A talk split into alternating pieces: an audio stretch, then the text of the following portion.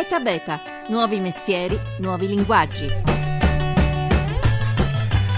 Nel turismo, nella sanità, nell'editoria, Pokémon Go ha aperto la breccia e ora sulla scia della grande caccia ai pupazzetti virtuali che 350 milioni di persone nel mondo ingaggiano con la fotocamera del telefonino, si prepara l'assalto di nuove applicazioni per gli usi più svariati, ma tutte unite da due parole destinate a entrare nel linguaggio comune, realtà aumentata.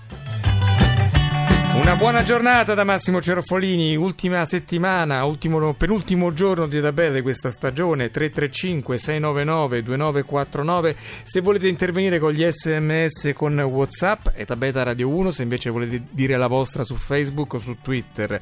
Dal successo di Pokémon Go, il gioco della Nintendo che ha conquistato il mondo e di cui ieri ha parlato persino il presidente Mattarella, si apre dunque la grande occasione della realtà aumentata, fenomeno di nicchia e ora invece sul punto di esplodere. Per saperne di più, qui in studio con me c'è Carlo Alberto Pratesi, docente di innovazione all'Università di Roma 3. Buongiorno professore, benvenuto. Eh, buongiorno. Allora, innanzitutto, che cos'è la realtà aumentata? Realtà aumentata è quella tecnologia che consente di guardare, osservare oggetti, paesaggi, immagini e eh, ricevere in sovraimpressione, così potremmo dire, sullo schermo del nostro telefonino informazioni aggiuntive che possono aiutare a capire meglio l'oggetto o a scoprire cose che non potremmo vedere semplicemente con gli occhi. E i puristi dicono che tecnicamente Pokémon Go non è proprio esattamente realtà aumentata, però diciamola, insomma, che sicuramente sta aprendo, sta portando l'attenzione di milioni di persone su questo modo di usare il telefonino che abbatte la, il muro tra la realtà e il digitale. Certo, un tempo si pensava che per esempio anche i videogames portassero i ragazzi o chi ci gioca in un mondo chiuso, anche fermo banalmente, quindi guardando lo schermo. Invece con Pokémon Go c'è la possibilità di andare fuori, anzi è, richie- è richiesto di uscire, di camminare e guardando le strade e i palazzi scoprire questi famosi Pokémon da, da, da acchiappare. Quindi direi che è una rivoluzione piuttosto importante perché effettivamente porta dal telefonino al, al fuori, al, al, al, reale e non viceversa.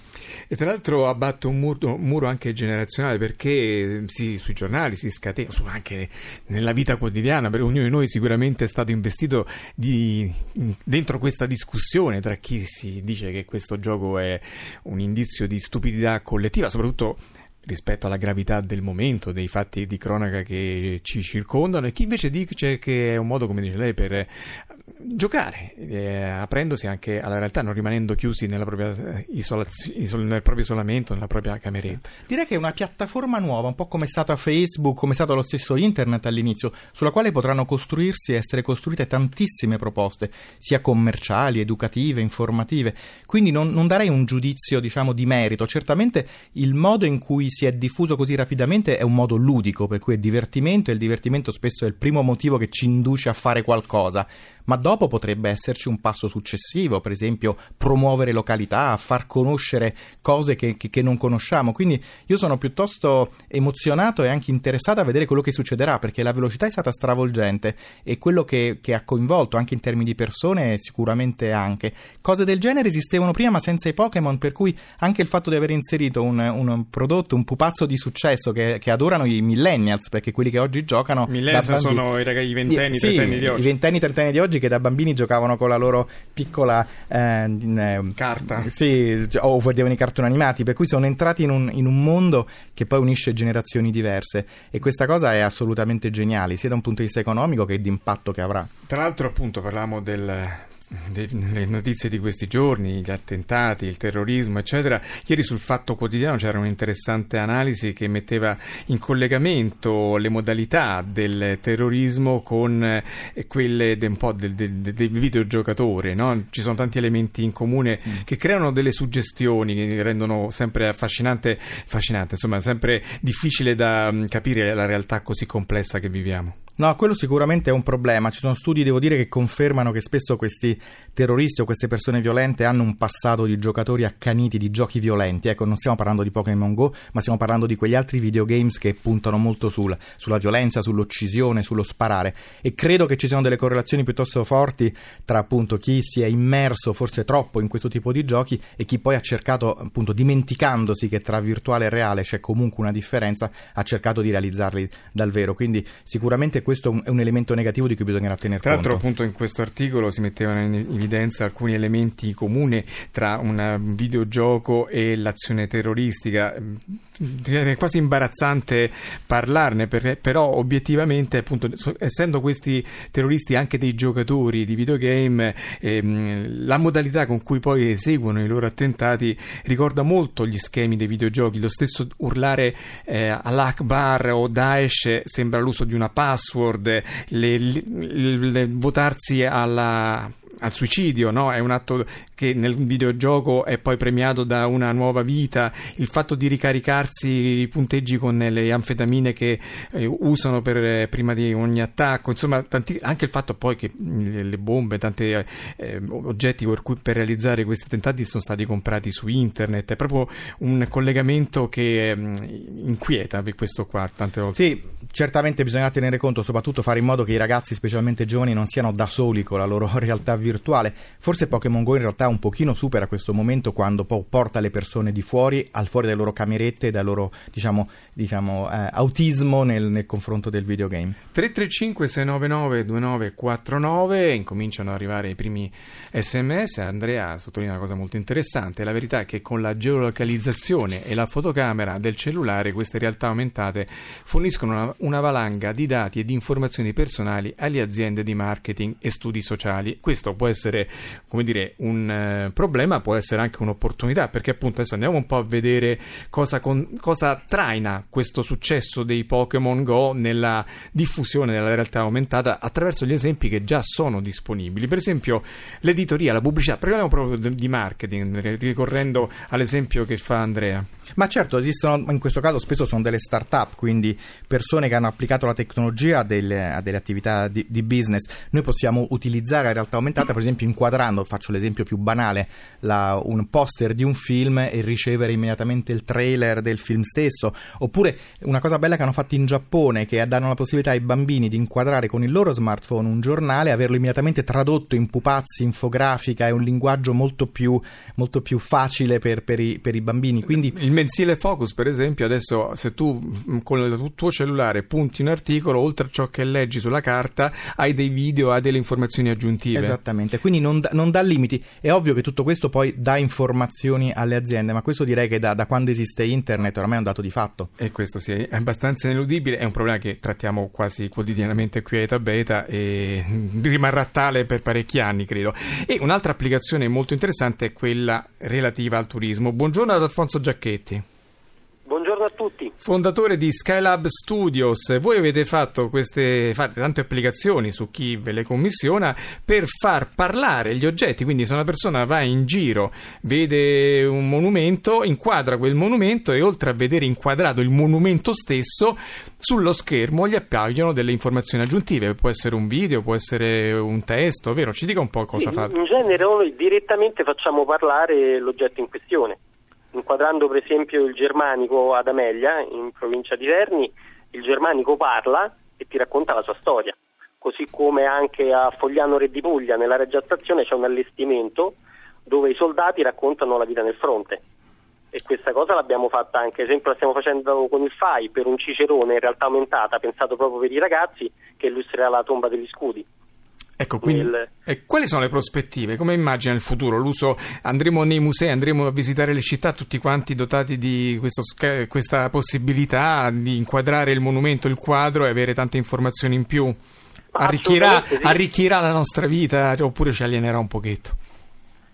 Ma io penso sempre in realtà aumentata, quindi diciamo che mi attengo all'aggettivo. Insomma, e non è obbligata, quindi non è che sei obbligato a farla, però se vuoi una cosa in più eh, ce l'hai. Eh, lì, e poi fondamentalmente mano. tutti hanno il proprio dispositivo mm. e quindi e tutti hanno piacere ad utilizzarlo. Carlo Alberto Pratesi, altri utilizzi nel mondo del turismo? Ma ci sono anche cose molto semplici ma di un, un'utilità eh, folle, per esempio c'è Google che pro, propone un servizio che si chiama Google Translate, noi inquadriamo un cartello, un'indicazione in un paese di, di cui la lingua non conosciamo e automaticamente ci viene in, in sovraimpressione la traduzione di, di, quella scritta, quindi una traduzione immediata, ma pensiamo anche alle persone non, non udenti che magari attraverso queste applicazioni possono s- scrivere o leggere il testo di quello che viene detto da un annuncio. Quindi abbiamo applicazioni molto, diciamo, superficiali, se volete, no. Abbiamo parecchi prodotti noi in LIS, in effetti. Ecco. Co- tipo? Eh, quasi tutte le città che abbiamo dotate dei nostri servizi hanno una videoguida LIS proprio per eh, i sordi. Ecco, bene. Si accede tramite QR code o anche in eh, realtà aumentata direttamente. E tra l'altro, per esempio, c'è la possibilità con eh, alcune app, penso a Yelp, di inquadrare sullo schermo del nostro cellulare una via, magari siamo in, eh, in un paese straniero che non conosciamo, e lui ci fa vedere con delle indicazioni in, in sovraimpressione dove sono i ristoranti, ma non solo, ma ci dà anche le offerte, ci dà anche le Le recensioni. valutazioni, certo. Questo è uno strumento di marketing straordinario. Noi, noi sappiamo che riuscendo a- ad ottenere informazioni in più possiamo anche accedere a promozioni, interviste, eh, diciamo, eh, sconti e anche avere un'offerta personalizzata sul nostro profilo. Quindi quando noi siamo un po' diffidenti dal fatto che le aziende acquistano le nostre informazioni, però dobbiamo anche pensare che questo consente poi di ricevere solo le informazioni che effettivamente potrebbero essere utili. Tra l'altro Skylab Studios ha fatto anche un'applicazione in, con cui è possibile inquadrare qualsiasi foto della Gioconda e, e parte una promozione per eh,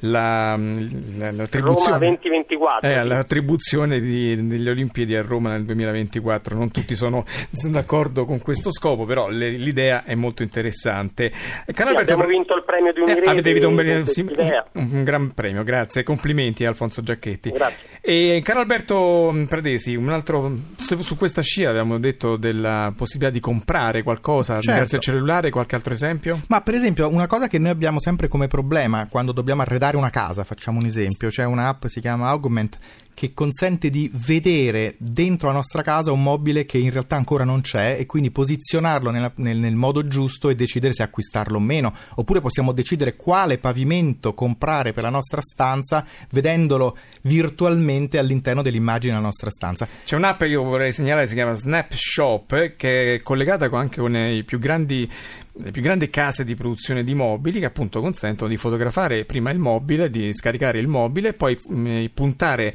lo schermo, puntare la fotocamera dentro la propria stanza e vedere che effetto fa quel mobile lì piazzato. Che, che era un servizio che un e tempo poi facevamo- comprarlo cos- direttamente Certo. dall'app. Un tempo questa cosa bisognava farsela fare da un architetto, aveva un costo, oggi è tutto fatto in casa e velocissimamente. Dal mobile alla cosmesi e anche qui la realtà virtuale Sì, la questo offre ragazzi- le, le ragazze direi in questo caso soprattutto conoscono molto bene quelle app che consentono di vedere il proprio viso con un, già un trucco e quindi capire come starebbero meglio con un certo taglio di capelli o con un certo make-up. Farde, un, bre- un ombretto virtuale, diciamo. Anche l'industria dell'auto può beneficiare di questo Sì, mi è, sistema. mi è piaciuto molto, esempio, un'app che si chiama Ion Road, vedo anche molto usata in Italia, che consente di seguire la nostra macchina mentre guidiamo e ci dà delle indicazioni importanti tipo la velocità a cui sta andando la macchina davanti e avvertirci in tempo se sta rallentando.